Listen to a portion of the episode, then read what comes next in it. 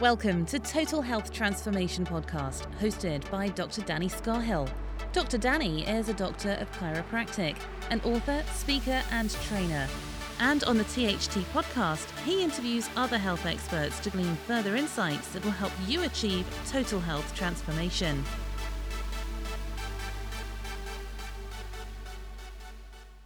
Welcome to the Total Health Transformation Podcast. My name's Dr. Danny Scarhill, the founder of DannyScarhill.com, the author of Total Health Transformation, the proven system to unlock limitless energy, motivation, and health, and the creator of the Total Health Transformation programs. Let's get straight into it on this episode. Welcome to tonight's call, where we have Mr. Frank Ferrante. Frank is an ex-addict, and he's now 54 years old overweight Sicilian American from Brooklyn with hepatitis C and some bad habits.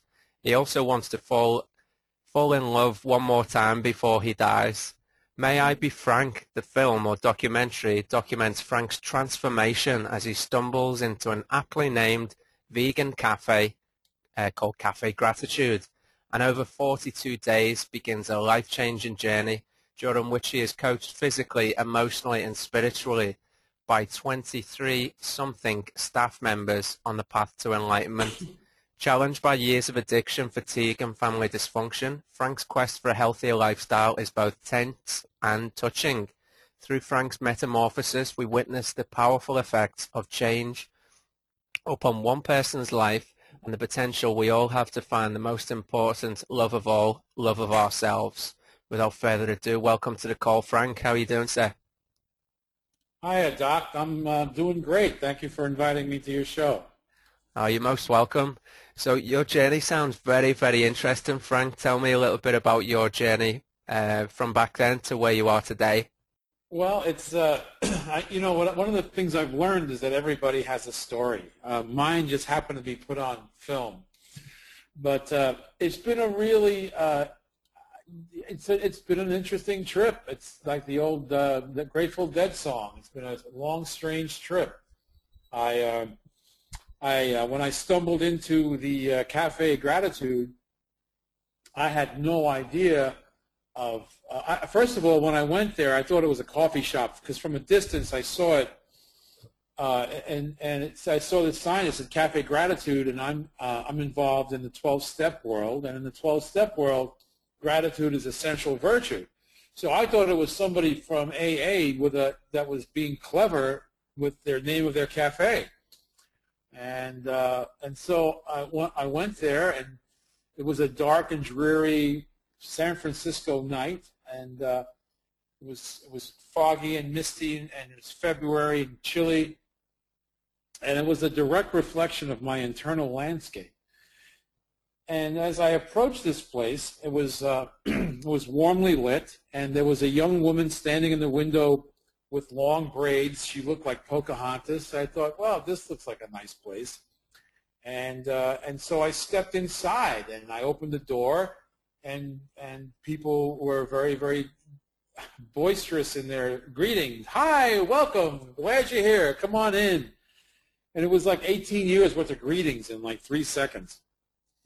So I went in, I looked around, and uh, I saw this Ryland, uh, one of the uh, filmmakers, standing there. And, and at the time, he didn't know he was a filmmaker, by the way. And he's standing there smiling, and I walked up to him and I said, hey, man, I had to have a cup of coffee in Cafe Gratitude because I figured somebody here is in recovery. Hmm. And he looked at me and said, we're all recovering from something, aren't we? And I immediately knew he was not in the 12-step world and maybe assumed that he smoked a joint before going to work because they were all so damn happy. and uh, I started coming, I started frequenting the place and, and I wasn't really interested. And I looked around and, I, and he noticed that I looked a little perplexed as I looked around because I didn't see a coffee machine. There wasn't a stove. There was not a flame to be found. And, and I had no idea that this was a raw food re- vegan restaurant as far as I was concerned, it was cattle was what ate raw food, and and vegan. I thought vegan was a planet. You know, I didn't know anything about that world whatsoever. So I um, I started going back there because they were very kind and friendly. And when you're that, when I was that fat, I was nearly 300 pounds, which I'm not sure what that translates into in kilos or stones, but it's let's just say it's rather rotund. I was on my way to looking like Sidney Greenstreet. Anyway, um, I, I, started frequenting the place because of the kindness that was expressed to me. And at, at, the time, I was very, very lonely and very isolated by my own hand.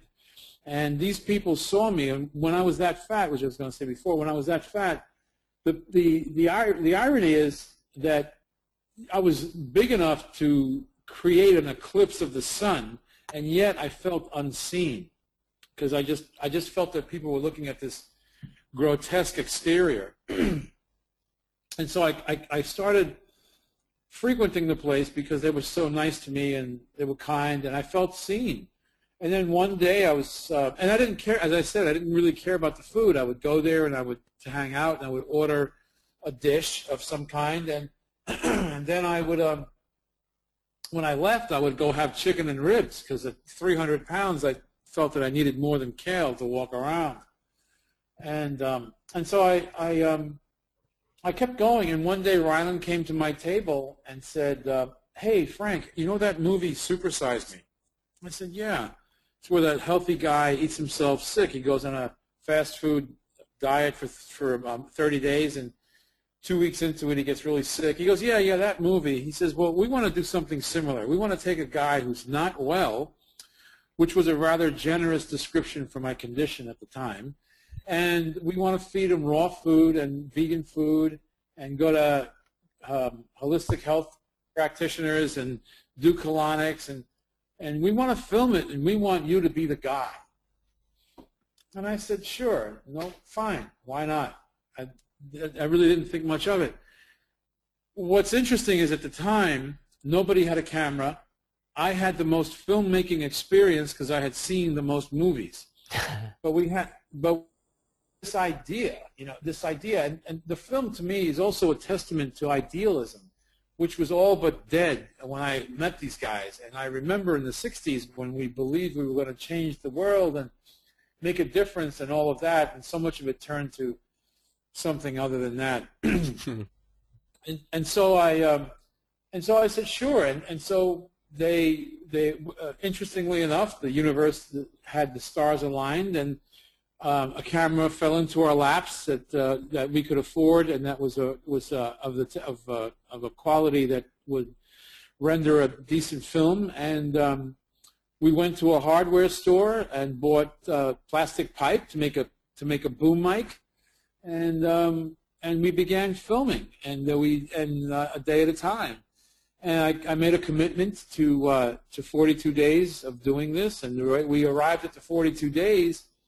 The number we arrived at was because at first they, they thought about doing 30 days, and I said, "Hey, man, that sounds like cheap television advertising. Do this in 30 days and do that in 30 days." And one of the guys said, "Okay, well, how about 40 days?" Well, I said, "Well, that sounds too messianic." Hmm. So uh, we came up with 42 days, which corresponds with a workbook that I used. And uh, a day at a time, I, I, uh, I, committed to doing this, and I was doing things I didn't really want to do, and uh, uh, not the least of which was drinking wheatgrass, which I couldn't stand, with a uh, with a rather skeptical New York attitude, New York Sicilian attitude about the whole thing, and I really didn't believe in any of this nonsense. It was like you know, I, I it was, I didn't, and now I, I live by it. And, um, and I think the reason the film works is because if I were just another white guy with dreadlocks, who would care? You know, that a skinny white guy that's a vegan with dreadlocks would not be very interesting. But, uh, you know, when I met Ryland, it was like, it was like Tony Soprano meets Deepak Chopra. Hmm. so, so um, that's the genesis of the film. That sounds like such a fantastic um, documentary film, um, documenting a massive transformation there. And you know, you were saying that um, your previous lifestyle was obviously nothing like what what it is now, yeah. No, nothing at all. Okay. I mean, the first the first um, the first 38 years of my life, from zero to 38. I mean, not not when I was a little boy, but when I, from the time I was a teenager to the time I was 38 years old, I was heavily involved with drugs and alcohol.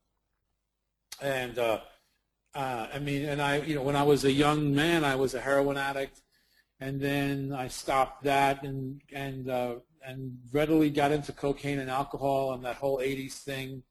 And it wasn't until 1989, when I was about 36 or 37, that I I uh, entered into a 12-step program and got sober.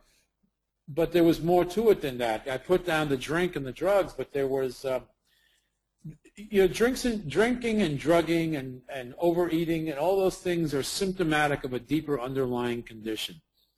You could, it, it's, it does just because, uh, you know, that, there's a saying, uh, if you take the booze away from a drunken horse thief, you still have a sober horse thief over the years um, in your quest for health, which by the sounds of it is several years now, what uh, were the biggest lessons that you learned along the way?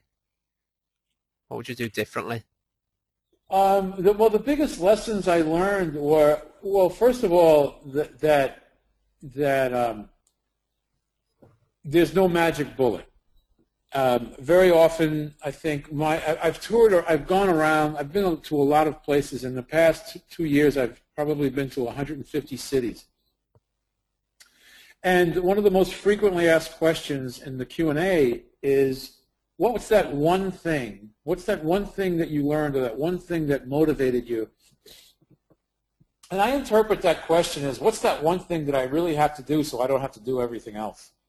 it's it's what I found out. That there's no magic bullet, and I always wanted a magic bullet. And I also I also wanted I also believe that if, if everything was in order for life to be okay, in order for my to, for me to be um, comfortable in my my own skin, then as opposed to being comfortable in somebody else's, but in order for me to be comfortable in my skin, I have to uh, be okay with what's going on, irrespective of the circumstances.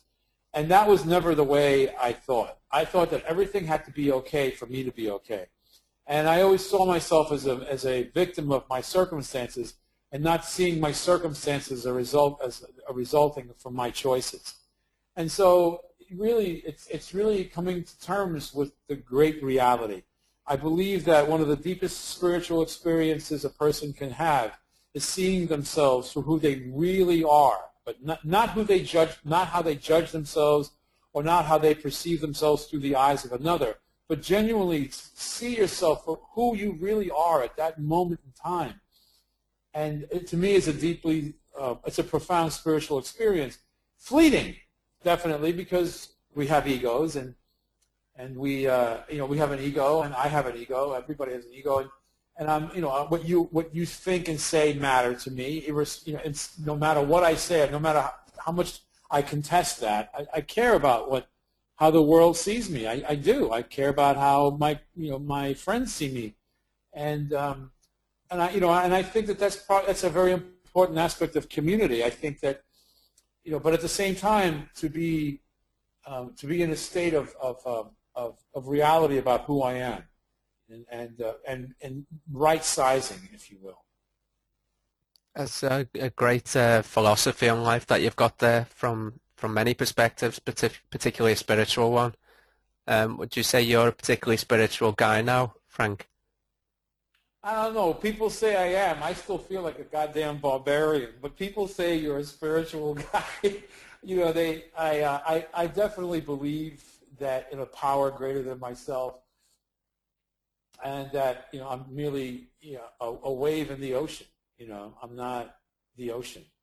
But there's a great deal of power in that. If I can see myself as a connect, as connected to everything, as opposed to separate, and I think that, that that's where everyone's struggle is. I mean, every everything from everything you read in the newspapers to whatever your interpersonal relationships are reflect uh, how separate one is at that any given moment. Yeah, they always do, don't they? They focus on separation rather than connection. Um, yeah, on that, I, yeah, I agree. On on that note, what's your take on the mind-body connection and how important is it to uh, to get where you want to go? You know, I, I don't. I, I, it's beyond important. It, it's it's a it's a reality that in order to have a balanced life, all three of those components require attention. I mean, it's the, the, the word spirit comes from the Greek for breath. and and so even back then, in ancient Greece, they understood the value of the spirit. They didn't call food spirit; they called breath spirit. Dealing with your spirit is every every bit as important and and uh, and every bit as important as as what how you deal with your food and how you deal with your your your mind and your everything. It's, your spirit is just as important as what you put in your mouth as what, what you what, how you, you how you express your heart, how you participate in the cycle of love is every bit as important as how you participate in the cycle of nutrition and the cycle of education. To separate them is is um, is is an illusion. It's a, it's a very valid point. Yeah, I mean I agree hundred percent. You know, as both as a chiropractor and also as a, a health coach, um, I definitely advocate the idea: eat well, move well, think well, and we'll be well. Take any one of those three out the equation, and you're going to get problems, aren't you? Up immediately. I mean, be, be, immediately. Not like in a little while. They just get worse, but you begin to suffer immediately. Uh, I'm I'm of the school that believes that you know I'm, I'm not a religious person, um, but just for the sake of, uh, of this uh, metaphor, I'm of the school of thought that believes that when, the moment you commit a transgression, which means that you commit an, an act against your higher nature, that there's not some place in the future that you're going to burn. I, I believe that you immediately begin to feel, experience the repercussions of it, whether you are aware of it or not. So if you steal something from someone, you may feel a sense of victory at that moment, but you're you, you've just stepped into a situation that is it is corrosive to the soul, and one way or another, it will reveal itself. Yeah, I guess it must do. There's no doubt about it. Now, yeah, I mean, I mean, you, you in your field as a chiropractor, which involves really touching people, you see how much the body absorbs cellularly. I mean, there's a, there's only so much you, you can go if you've been traumatized as a child or what have you you can go to therapy, and I believe in I, I believe therapy is valid, totally valid. But there's also you can talk about stuff, but then there's stuff that's in your body that's got to be worked out. Well, there's no two ways about it, and yes, I definitely do see that every day and and, and feel it through my hands, because there's no doubt about it. At least it, definitely in my mind, and I'm sure you'd agree. Every cell in your body's got a memory, whether it's a muscle, whether it's you know whatever it is, it's got a memory, hasn't it? Um, indeed. Indeed. So I'm glad they, I'm glad they can't all talk though. Yeah, that's a good point, isn't it? Out to be a fly on the wall if they could. Oh my God, I I think I would join you. Funny. So um, when I uh, first seen you, first heard of you, it was on Hungry for Change, Frank. Uh, what was it like for um, to work on that? I believe those guys, um, James and Laurentine, are amazing people. Oh, they, they are absolutely one of my favorite people on the planet. They are just um, really delightful, dedicated, and committed to this uh, to the cause of bringing wellness to people worldwide. Uh, James and Laurentine are uh, really intelligent, um, uh, really intelligent about how they get the the the, uh, the word out working with them, it was uh, I was staying at a, a, a, friend's house in Hollywood Hills, and uh, really it was a very nice place. And they came over with all the gear and stuff, and and they spent uh, I don't know, we spent ten hours on and off shooting. Uh, you wouldn't know it by the you know, it's like five minutes in the film, but um, um, we um, it was a very heartful exchange. They they asked very poignant questions. And um, at, at, one point, uh, they stopped shooting because all of us were crying at the same time because um, uh, we just got really. It was a very powerful exchange, and uh, I, I, and so uh, it was great. I have no, I have only wonderful things to say about them, and um, and they they they live in Southern California now, which I'm really happy about. So we can see each other. Laurentine is pregnant with their first child, and so that's really great. I mean, imagine being, imagine, you know, like being a kid and having them for parents. Be brilliant, wouldn't it? Oh my God. So, do you know when I um, one of the things I remember from Hungry for Change when you were speaking, I think the question was along the lines of what do you need to heal, and you said something like all you need is love. Was that the right. was that the words? Yeah. Indeed, you know, and and uh, interestingly enough, uh, I don't know if you're familiar with Viktor Frankl. I know of, yeah. Know, yeah, and so you know, and you know of, of his plight in the concentration camps and uh, and he and you know it's funny. I just read this yesterday because I reread that book periodically, um, especially when I start to feel sorry for myself. And uh, he wrote that man's greatest achievement could be to to love. And he wrote that in, in, in the midst of, and he came to that conclusion in the midst of the most horrible situation you could possibly imagine. And so, you know, the Beatles said it, and um, but the Greeks said it, the Romans said it, the Sumerians said it. Um, you, you know the you know the the Zoroastrians said it. I mean everyone's. I mean it's it's the it's the basis of every of, of every religion and spiritual practice. And uh, all we got to do is start practicing it. You know, Marianne Williamson says that we have all the information that we need. The age of downloading is over. We don't need to download any more information. All we need to do now is implement the stuff that we have. Very true. It's it's time to act, isn't it? For the I'd for, say you know, so, man. Yeah, I'd no doubt. So. so, um, aside from or in addition to the um, the guys at the Gratitude Cafe, who were your uh, inspirations or mentors to get healthy, and uh, who who would your role models be today as well?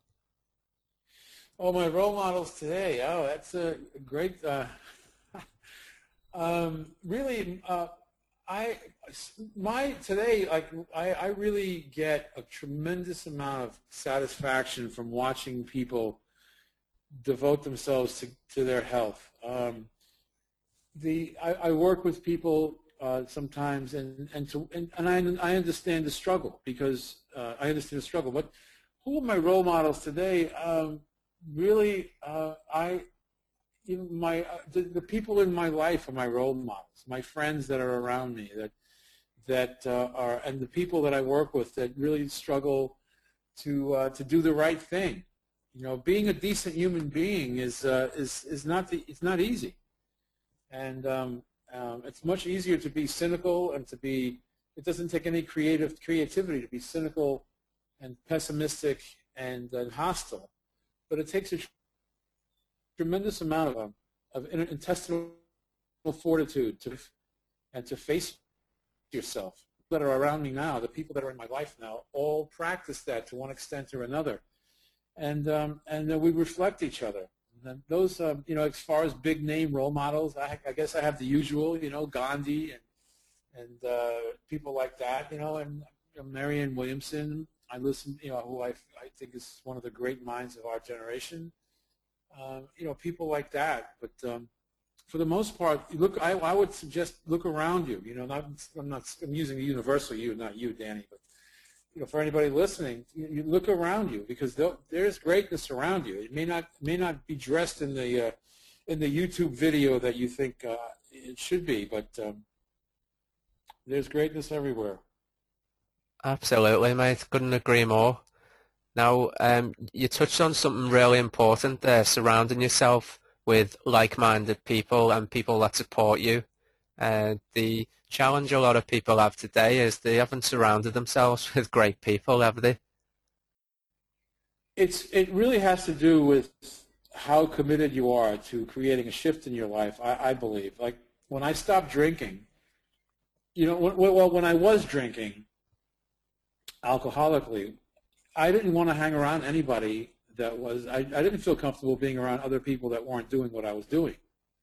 And when I stopped drinking, interestingly enough, um, I didn't really have to try to change my friends. They just disappeared, you know. And, and so really it, it depends on how, how badly you want something. If you really, if you want to be, if you want to be a gymnast, you're going to hang around with gymnasts. If you want to be a better tennis player, you hang around with a, you start playing with a better tennis player. If you want to change your game, you got to change your game. And um, and I'm not saying that that's easy. I don't mean to be. I don't mean to sound flip at all about it. It's not an easy thing because you're stepping into uncharted waters. It's something you haven't done before. But if you want something you've never had, you have to do something you've never done, and and that requires experiencing a degree of discomfort. And I believe that today, with with today's um, extensive extensive um, glorification of pharmacology, that that um, really nobody really wants to experience discomfort. I mean, there are there are rehabs that uh, that talk about they, they promote themselves by saying you can come in here without we, we can we can detox you without any withdrawal symptoms. Well, I think that withdrawal is a crucial part of of detoxing. I think that you have to. It's important to experience the the um, the, uh, the, the, experience the consequences of your choices. Now, when I say consequences, I'm not coming off like a puritanical person, but you you you you have it. You if you if you get through go through something unscathed, you're not going to learn anything. And so, if you're an, an addict and you and your detox is a breeze, well, it's no you know where is your motivation to change your life? You know when when things get tough very true there. It reminds me of what um, when I was um, growing up. My oldest brother is uh, ten years older than me, and when I went through some challenging times growing up, he'd always say, "You know what? You need to go through the difficult or the challenging times. It'll make you appreciate the good times." Never forgotten that. It's so true, isn't it? It without death, there can be no life. Yeah, indeed. What is it that drives you to uh, to do the work that you do today, Frank? And uh, what's the reason for that? Well, um, I like being healthy, for one, and uh, and I remember very very well where I came from. If, if, well, for one thing, I keep doing these interviews, so I'm totally remembering where I came from all the time. And so now it's become a way of life, and it's not something. I mean, once in a while, like I, I like everyone, like I'm not perfect. Like everyone, like everyone else, I I may veer from the track either spiritually, emotionally, or physically, but I get back on. And and um, I'm definitely motivated by by uh, by first of all by the people that call me. I mean, that's if you know when people call you to for advice or they call you in pain or they or they email me or Facebook me about some kind of difficulty because there are times when I want to give this up because it's sometimes it's challenging and I, I think, well, Jesus, maybe I should just go get a job somewhere.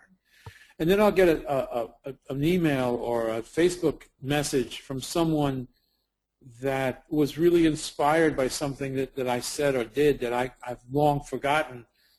And, and then it just brings me back to, uh, uh to reality. It, it's like, you know, I get I just things aren't going my way, and so you know, so I, I, I feel like wow, things aren't going my way, and I get all pissy about it, and then somebody with a, a real issue gets in touch with me, and and it brings me back to what's really important, and what I'm doing. Strangely enough, what I'm doing apparently is important, and um, I'm always very surprised, considering because I, I, I, I remember where I came from and now everything that I've ever been ashamed of and everything I would have done my best to hide from you have become the very things that people want to talk to me about. So it's a very it's a, it's a, it's an interesting it's an interesting position to be in. Yeah, that ties in very much with uh, what you said right at the beginning. Everybody's got a story, haven't they? And yes, um, we're not always aware how significant the part of our story will significantly help other people, are we? No. I mean, I, I was always of the belief that the moment I learned how to do something, it lost its value. And uh, that's not true. You know, that's not true. Indeed. Yeah. So, you know, when you work with your with your clients, um, what sort of uh, is there a diet program? I mean, you touched on ve- a vegan diet uh, earlier on. Do you still are you 100% vegan, or what's what's the score with the way no, you live? I'm not 100 not 100% vegan, and you know one of the things I've always is that there's no one size fits all. I think that, uh, and even when I on on the road and people ask me, "Are you vegan? Are you raw? Are you this? Are you that?" my response is that I just I, my response is that I, I eat a primarily plant-based diet, and the reason I say that is because because it takes it, it, it takes nothing to alienate people, and so if people think that if people think that I'm totally raw or totally vegan, you know, it's sort of like being an evangelist. You know, have you accepted Jesus Christ as your personal Lord and Savior? And if you haven't, you're going to go to hell and and and I don't and I and my goal is to be as inclusive as I possibly can while maintaining the integrity of the program. And so there are people that could would not you want to set people up to succeed. So there are people that if you put them on a totally vegan diet, maybe they'll do it for a short period of time, then they'll go off of it, then they'll feel guilty about going off of it, and then all the triggers that bring them back to the to where they were are, are in force. My feeling is is is uh, is to take it a day at a time with this with this it's specific to the individual.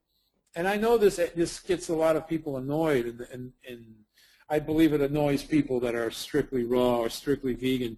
But this is what I find works best the, with the people I work with.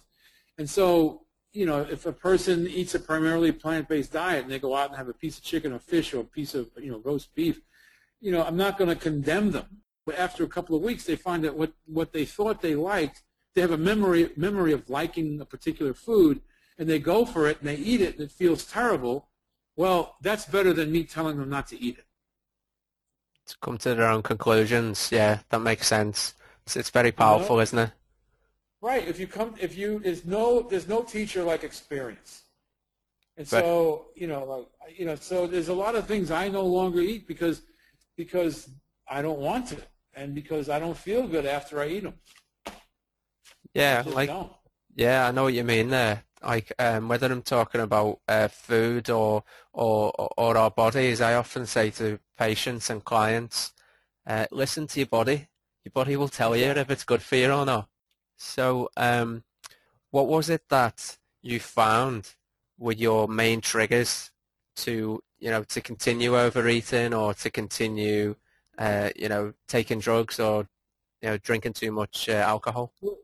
One of the one of the things that uh, that I would do um, is I wouldn't eat throughout the day. Like I'd wake up and I'd say to myself that today I'm going to eat differently.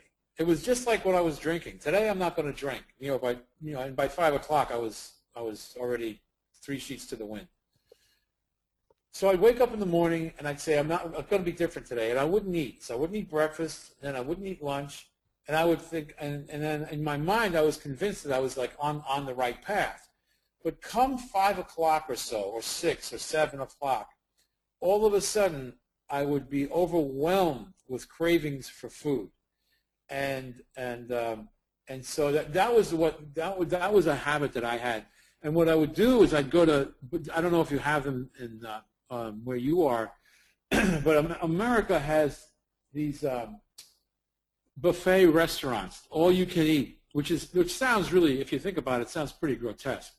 Has all you can eat restaurants, which I'm surprised there wasn't a guy when he, you know when I parked my car, there wasn't a guy standing at the door with an AK-47 saying you can't come in here, hmm. because I would I would walk into these restaurants, Danny. I would walk in and before I sat down, I would scan the, the steam tables where all the hot food was and notice that they were short on certain things. And I, before I sat down to eat, I would go to the guy, mostly they were Indian restaurants, and I'd go to the guy and I'd say, look, you're a little low on that tandoori chicken and, you know, and this and that. And if you, said, you know, this is before I started.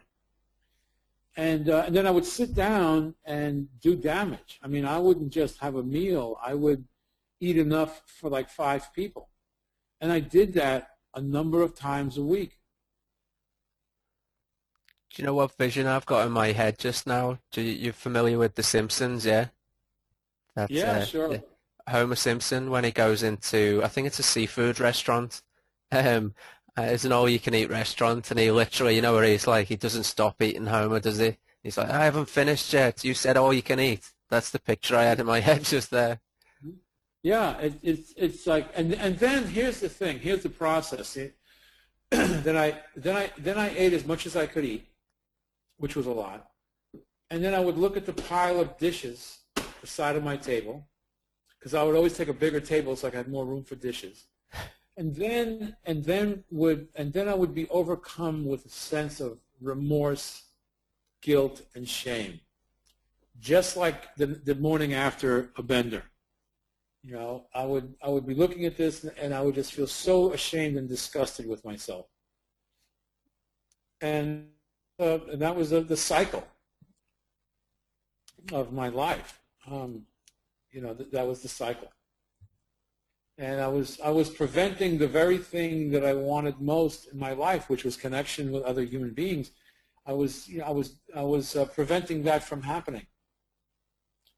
And um, I believe that everything that everybody does during the course of their day, and I mean everything that everybody does, has something to do with a desire to connect with other human beings. And I think even war is a corrupted attempt at connecting with another human being.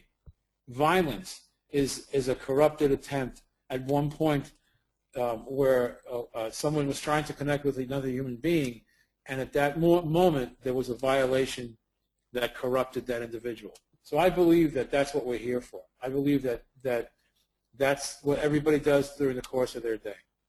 That's a very interesting point there. You raised a few interesting points there, Frank. Um, I have my moments, Danny. good stuff, mate. Well, that's why you're on this call to share some of your insights with us. Um, thank you. You mentioned um, uh, shame and guilt came up on a on a cycle, whether it be after you know, a, a food bender or a drink and drugs bender.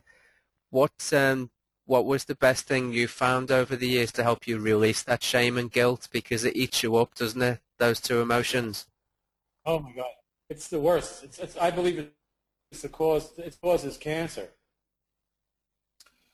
Um, well, the I had to I had to practice forgiveness, Danny, and and um, I believe the, the, the universe has designed it so poetically that in order for me to forgive myself, I have to forgive you first.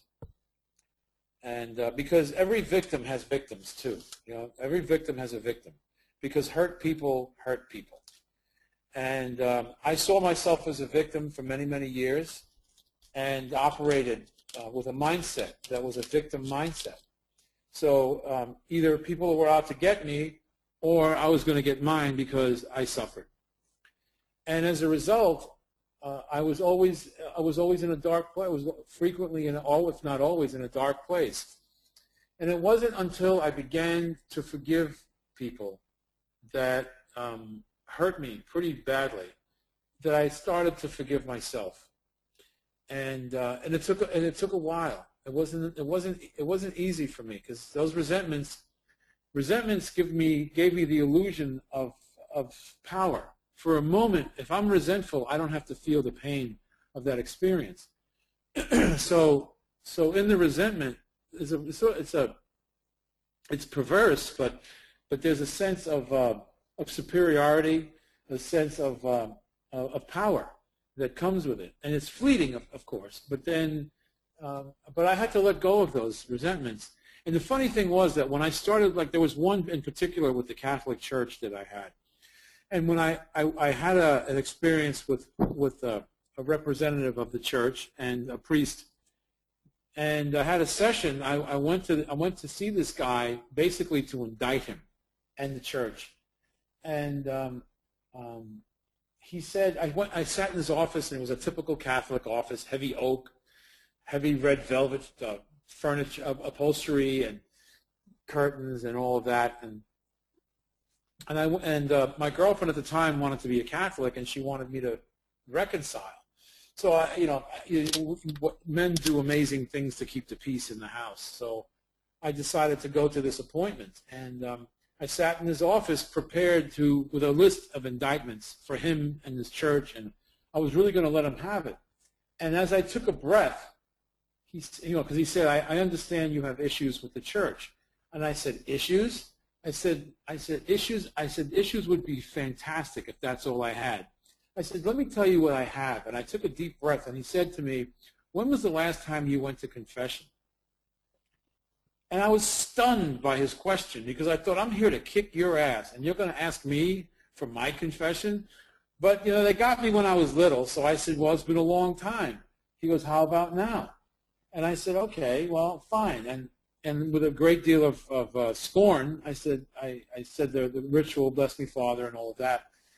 And I said, I don't remember the last time I went to confession. He says, well, what are your sins? And I said, well, I said that I've done a lot of things. I'm not going to get into details, Father, which I was surprised I called him Father.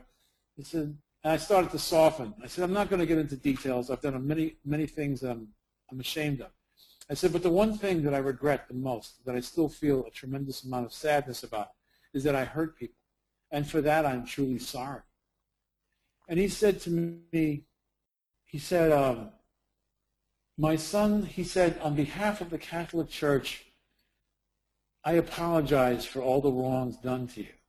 And he said, in the name of the Father, the Son, and the Holy Ghost, I absolve you of all your sins. And now, my son, I leave you to the daunting task of forgiving yourself. And I walked out of that office and felt empty because my, my anger towards the church, for whatever reason, went away. It just went away. And I forgave them. And, and I didn't know how to identify myself at that point. I mean, I walked out of there and I felt this emptiness it was it was I was it was such a part that resentment to the church was such a deep part of my identity that after if if we if you and I were to meet in a bar within three minutes we would I would have enrolled you in my cause against the Catholic Church. And now that was gone. I had to figure out another way. I had to re-identify myself. I had to fill my heart with something other than that corrosive resentment. But it wasn't until I forgave them that I began my journey of forgiving myself. And I think that that has been the biggest, most difficult uphill, uphill, uh, uphill journey for me of all of them. Greater than the heroin, greater than the booze, greater than the cocaine, greater than my behaviors, greater than the food, was learning how to forgive myself. And in doing that, I was also able to enter into a place of spiritual and emotional and physical health that I had never experienced before in my life. That's a, a profound uh, little uh, story. Is not the right word, but you know what I mean. That's a profound um, story that um, you've you've just shared with us all there, Frank. And it reminds me of something I heard many years ago. Um, when you forgive somebody else, ultimately you're only forgiving a part of yourself anyway. So it's starting the forgiveness process with yourself, isn't it? Indeed. You know, the interesting thing about forgiveness is it does nothing for the other person. Yeah. You know, it's it's a very it's a very positively selfish thing to do. And and uh, and and yeah, and it's it's it's it's it's really yeah, it is a very profound experience. Oh, no doubt. No one thing I wanted to add to that, if I may, Danny, is that one of the reasons that people, including myself included, have difficulty with forgiveness is that we interpret it as something that we're letting the other person get away with. And and it's not. They've already done it. They've already gotten away with it. You know, it's it's whatever for whatever that means. And I think that the uh, the crucifixion metaphor, the the the um, the way I see again, you know, I have to reiterate that I'm not a religious person, so to turn anybody off, but, but I'm, you know, just a statement of fact, I'm not. But eh, one of the ways I look at the crucifixion is sort of like an athlete. So you look at the, like for example, when the four-minute mile finally happened, right? Prior to that, there was no record of anybody running a four-minute.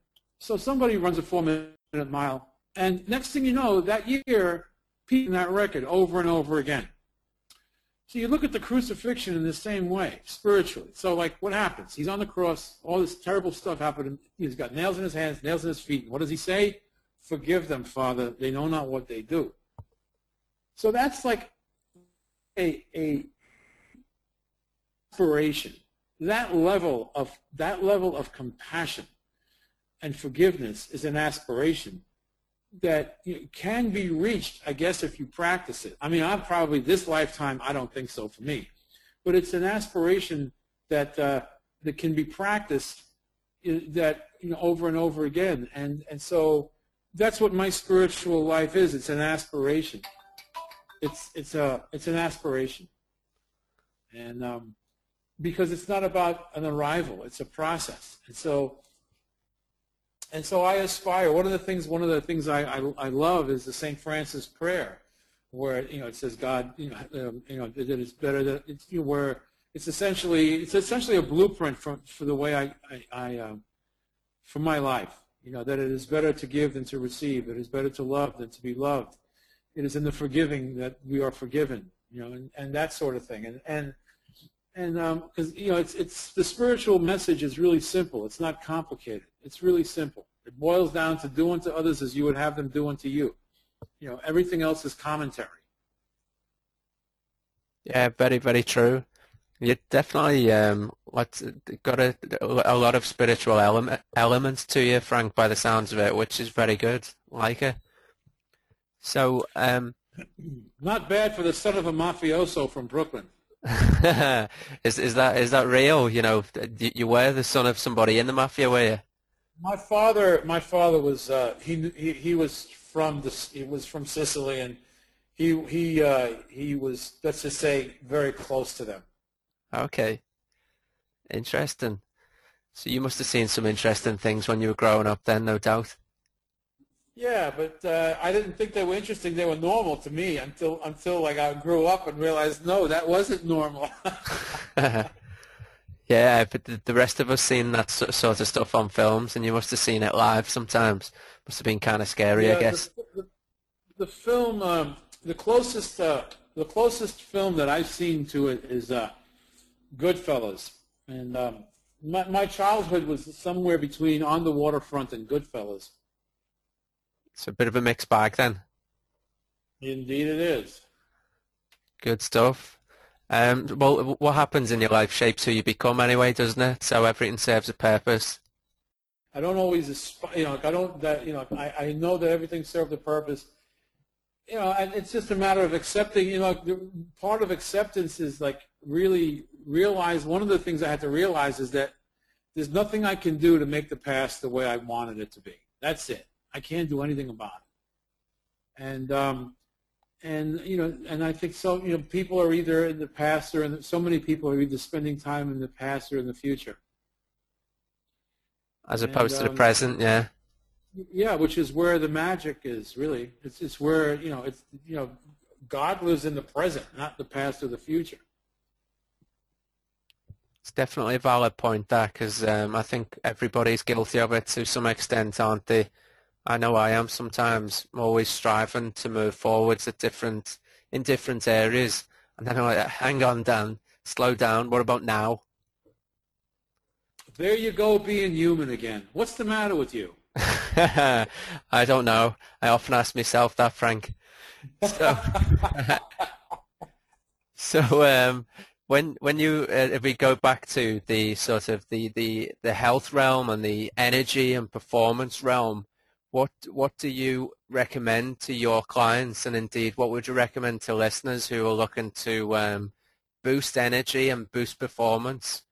I've been asking uh, pretty much all the other experts. If you were to give me three things that you could share with the oh. listeners. Well, I'd say, uh, like you know, what you say, Danny, is pretty good. You know, um, it's really it's uh, do something for someone else and don't get caught.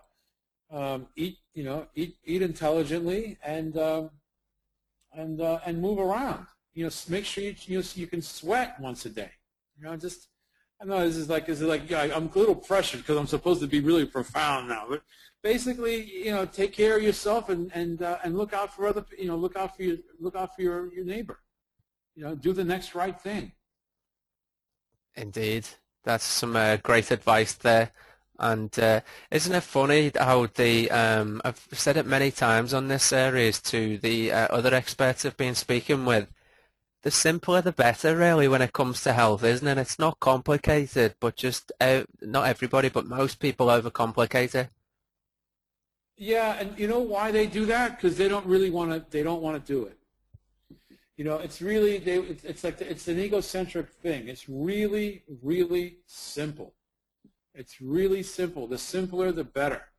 and uh, you know, it doesn't have to be all very complicated and all of that. Some people give it more for some reason. They, they think it's a value a value added component if they if they uh, have to struggle to figure it out. It's not really. You know, it's not really. Um, you know, Gandhi was was uh, was um, was how old was he when he died? He was like in his 80s when he died, and, and you know he was still walking around. Yes, he got some help, but basically he was a vegetarian and uh, didn't eat very much and walked around a lot, and uh, and he changed the world. He did. He's, he was he was an inspiration to so many people, and still is indeed, isn't he? Still is, man. Still is. Still is.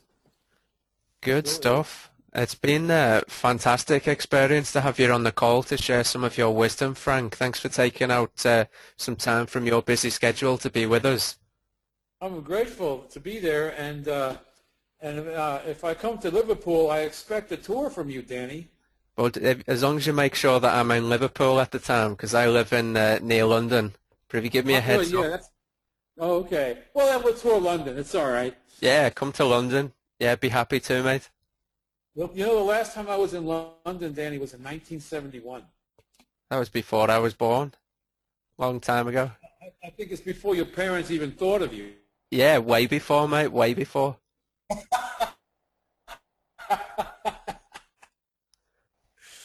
yeah, so I, I suspect it's changed quite a bit. I would imagine so, yeah. What's that, like 71? What's that, 40, 42 42 years ago, yeah. pretty much. Yeah. Yep, I went to go see. I uh, went to the Cavern Club and went to all those places. Oh, the Cavern, yeah, classic place. It's still open, that actually. There's um, it's a very very low ceiling. That's the one, isn't it? Right. Yeah. Yep. Proper old school. Good stuff. So, um, where can people go to find out more information about you, Frank? Is there any particular website you want to send them to? They can go to uh, Facebook, which I believe is now having a Facebook site is now required by law. And uh, let's see, uh, they can go to uh, uh, mayibefrankmovie.com. And uh, yeah, and they can find me there and ask me questions. And if I'll, I'll an- it may take a little while, but I'll answer you. I'll answer you. Excellent, brilliant. Uh, so is that uh, is your, your film May I Be Frank, um, is that on general release or do you have to buy it specifically through your site? What's the crack there? It's on Hulu. I don't. I guess I don't know if you guys get Hulu. It's on Hulu. Um, you can get it on the website, and um, uh, yeah, I believe you can get it on the website and Hulu and and uh, and Amazon. Excellent, good stuff. So thanks again, Frank. It's been a pleasure. Thank you, Danny, and uh, have a great weekend, man. You too, mate. All the best. You've been listening to Dr. Danny Scarhill on the Total Health Transformation Podcast, helping you to eat, move, and think on purpose. See you on our next episode.